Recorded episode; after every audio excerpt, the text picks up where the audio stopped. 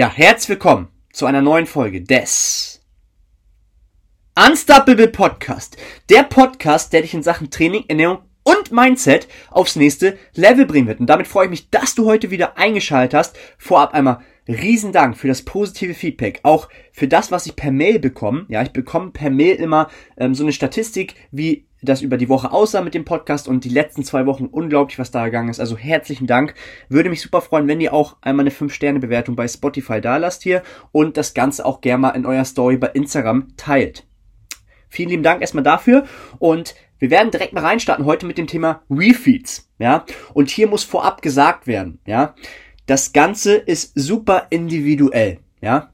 Also wenn du jetzt in deiner ersten Wettkampfsaison bist beispielsweise oder du machst gerade deine erste Diät, dann wirst du am Anfang erstmal ganz viele Erfahrungen sammeln müssen, ja, wie du persönlich tickst in Anführungsstriche, denn da werden wir später noch drauf eingehen. Refeeds sind nicht für ist nicht für jede Person geschaffen in Anführungsstriche. Es kommt da super individuell drauf an, ähm, wie die Bedingungen drumherum sind, ja, wie du auch alleine bist, ja.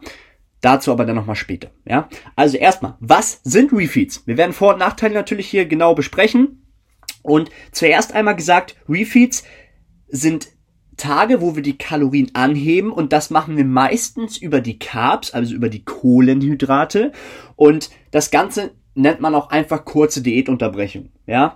Und Wichtig ist hier zu wissen, dass man Refeeds einbauen kann. Wichtig ist aber hier, dass man dann dafür sorgt, dass man gewisse andere Tage vielleicht etwas aggressiver eventuell diätet. Das ist eine Möglichkeit, ja, um dann ein bisschen mehr Luft zu schaffen und dann zu sagen, am Wochenende beispielsweise gibt es für mich Refeeds, ja, weil wenn du jetzt halt schon ein, ein kleineres Defizit hast und dann noch deine Refeeds mit ähm, reinrechnest, ja, da musst du halt ganz schnell aufpassen, dass auch wirklich dein Diätszenario, was du dir vorgenommen hast, am Ende erfüllt wird mit dem Gewichtsverlust, was du auch wirklich anstrebst, ja.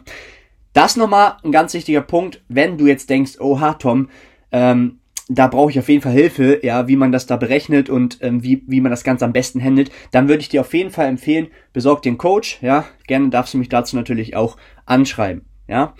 Dann würde ich sagen, machen wir mal direkt weiter und wir werden uns jetzt auch ähm, Vor- und Nachteile vom Refeed anschauen. Ja? Und der erste Punkt, der ganz, ganz wichtig ist, ist die Leistungsfähigkeit. Ja? Und wenn wir uns jetzt eine Diät angucken oder auch eine Wettkampfdiät, ähm, werden wir nicht drum herum kommen, dass die Glykogenspeicher immer mehr geleert werden. Ja? Und hier kann man natürlich gucken, dass man dementsprechend dann über Refeeds dementsprechend die Glykogenspeicher wieder einigermaßen füllt, ja. Umso weiter wir zum Wettkampf kommen oder zum Ende einer Diät, ja, umso mehr werden diese Speicher auch einfach leer sein, ja. Das ist nochmal wichtig und Ganz wichtig auch, was ich vorhin schon gesagt hatte, dass wir wirklich über die Carbs erhöhen, denn die Fette und die Proteine, die sind essentiell. Da wollen wir nicht viel drum herum schrauben, aufgrund auch hormonellen Anpassungen, wo wir jetzt gleich auch nochmal drauf eingehen werden, ja. Als weiteren Punkt, ja, kann man natürlich hier auch dann schauen, aus performance-technischen Gründen, ja, wenn man jetzt beispielsweise eine harte Session hat, ja, auch in der Diät jetzt, wir sprechen jetzt hauptsächlich von der Diät, ne, ähm, eine harte Session hat, ja, wenn jetzt zum Beispiel Legs im Vordergrund stehen und die sind besonders hart, dass man hier einen Tag vorher dementsprechend mal ein Refeed einbaut, um hier einfach ein bisschen mehr Saft zu haben, einfach über den ganzen Diätverlauf, um dahin nicht so die extrem Einbußen zu haben, ja. Das ist eine Möglichkeit, auch hier natürlich, wenn du jetzt zum Beispiel eine Spezialisierung hast, also eine Muskelgruppe besonders spezialisierst, ja, könnte man das hier auch am Vortag einbauen, dass man dann Refeed einbaut, die Carbs hochschraubt, dadurch hast du einfach mehr Energie, ja, also Carbs in dem Fall natürlich da, damit wir natürlich diese Energie auch haben im Training dann.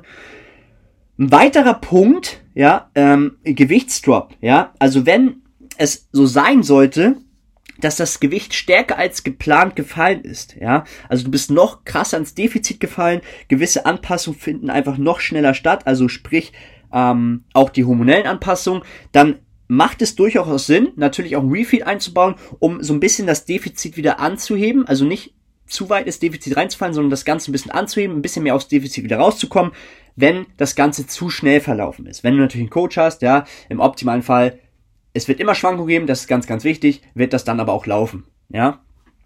Ein weiterer Punkt, wie ich gerade schon gesagt habe, hormonelle Anpassung. Ähm, denn so ein signifikant langes Defizit, ja, oder so, so ein ja, andauerndes Defizit, kann halt einfach auch dafür sorgen, dass dieses ganze Energieniveau ja so ein bisschen nach unten angepasst wird, ja, um einfach unser Überleben zu sichern, ja. Und das oder dies geschieht meistens von einer Reduzierung oder einer Erhöhung von diversen Hormonen. Ja. Und die werden dir natürlich helfen, nur wenn die halt diese ganzen Anpassungen schon so weit stattgefunden haben, sich so weit nach unten adaptiert haben, wird's dir nicht unbedingt weiterhelfen, dein Ziel ja schnell und nachhaltig zu erreichen.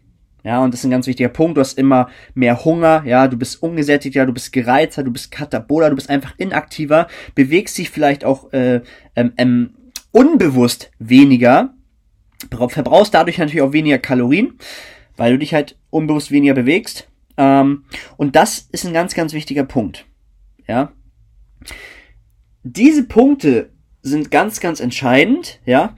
Und wir haben noch einen, einen sehr, sehr wichtigen Punkt, ja, und das ist der letzte Punkt hier. Ähm, das ist die Beständigkeit, ja. Und hier muss man jetzt, das, das was ich am Anfang gesagt habe, sehr individuell schauen, okay, sind Refeeds was für mich? Ja, natürlich aus, aus diesen Punkten, die ich gerade schon genannt habe, natürlich wichtig, aber wenn du jetzt jemand bist, der durch Refeed-Tage, sagen wir jetzt mal ein bis drei Refeed-Tage, ähm, sollten man auf jeden Fall machen, ja. Und wenn du jetzt jemand bist, der danach extrem viel Hunger hatte, ja, weil du dich so dran gewöhnt hast, diese, diese ähm, angepassten Kalorien, die du bekommen hast, zu essen, dann sollte man sich wirklich überlegen, ob das was so für dich ist, ja. Ähm, zum Beispiel aber auch gibt's natürlich auch jemanden, der vielleicht dadurch einfach ähm, eine größere Beständigkeit hat, weil er einfach mehr motivierter ist. Es kann aber auch sein, dass es jemanden gibt, der dementsprechend durch das Defizit, was natürlich irgendwo höher gewählt werden muss über einen gewissen Zeitraum, damit du halt Refeeds einbauen kannst, ja, der dadurch dann demotivierter ist. Und so sieht man, das Ganze ist halt auch ähm, eine Erfahrungssache, ja, also man muss natürlich auch schauen, ähm, so wie bei mir auch im Coaching, ja, wenn ich dann gewisse Klienten habe, dann wird dann auch geschaut, okay, ähm, was ist das für ein, für ein Typ, ja? Ähm, welcher Punkt trifft hier mehr zu, ja? Und das sind natürlich Sachen, diese Erfahrung muss man erstmal sammeln mit jemandem, diese Erfahrung musst du natürlich auch erstmal sammeln und deswegen ist natürlich hier auch ein Coach sehr, sehr ratsam. Ne? Der wird für dich diese Entscheidung treffen, ja, ihr werdet euch immer besser und ähm, ja auch besser kennenlernen, besser austauschen, ähm, es wird immer ein besseres Zusammenarbeiten sein und deswegen kann ich dir das natürlich auf jeden Fall nahelegen, ja. Wenn wir ähm, zum Schluss kommen ähm, und du dich jetzt vielleicht fragst, okay, wie kann ich das jetzt für mich herausfinden? Da musst du dich einfach fragen, okay, sabotieren Refeeds deine Beständigkeit? Wenn du jetzt sagst, ja, dann baue keine Refeeds ein. Wenn wir jetzt sagen, okay, sabotieren Refeeds deine Beständigkeit und du sagst, nein, ja, dann sollte man sich danach fragen, wird die Beständigkeit erhöht? Ja, wenn du dann sagst, wieder, ja, dann kann ich dir empfehlen, baue Refeeds ein. Natürlich in der richtigen Planung. Ne? Wenn jetzt zum Beispiel aber auch unterschiedlich, unterschiedliche Sessions äh, stattfinden oder eine Spezialisierung da ist, dann könnte man hier auch sagen, baue Refeeds ein. Ja? Wenn wir zu diesem ganzen Fazit kommen, ja, dann ist es auf jeden Fall wichtig, dass wir, wie gesagt, schauen, dass wir ein bis drei Refeed-Tage haben. Ja? Tendenziell mehr die Carbs anheben, also nicht Fette und Eiweiß, ganz, ganz wichtig zu dem aktuellen Kalorienverbrauch oder sogar leicht drüber. Ähm, die Refeeds äh, haben halt dementsprechend Vor- und Nachteile, wie ich gerade schon genannt habe. Und die Entscheidung ist immer super stets individuell, je nachdem, was du auch für ein Typ bist. In diesem Sinne haben wir die wichtigsten Punkte hier angesprochen. Und wenn du noch weitere Fragen hast, darfst du mir gerne schreiben. Wenn du dahingehend Hilfe brauchst, dann darfst du mir natürlich auch schreiben. Und in diesem Sinne sehen wir uns in der nächsten Episode. Und wie zuletzt, auch in jeder Episode, do it.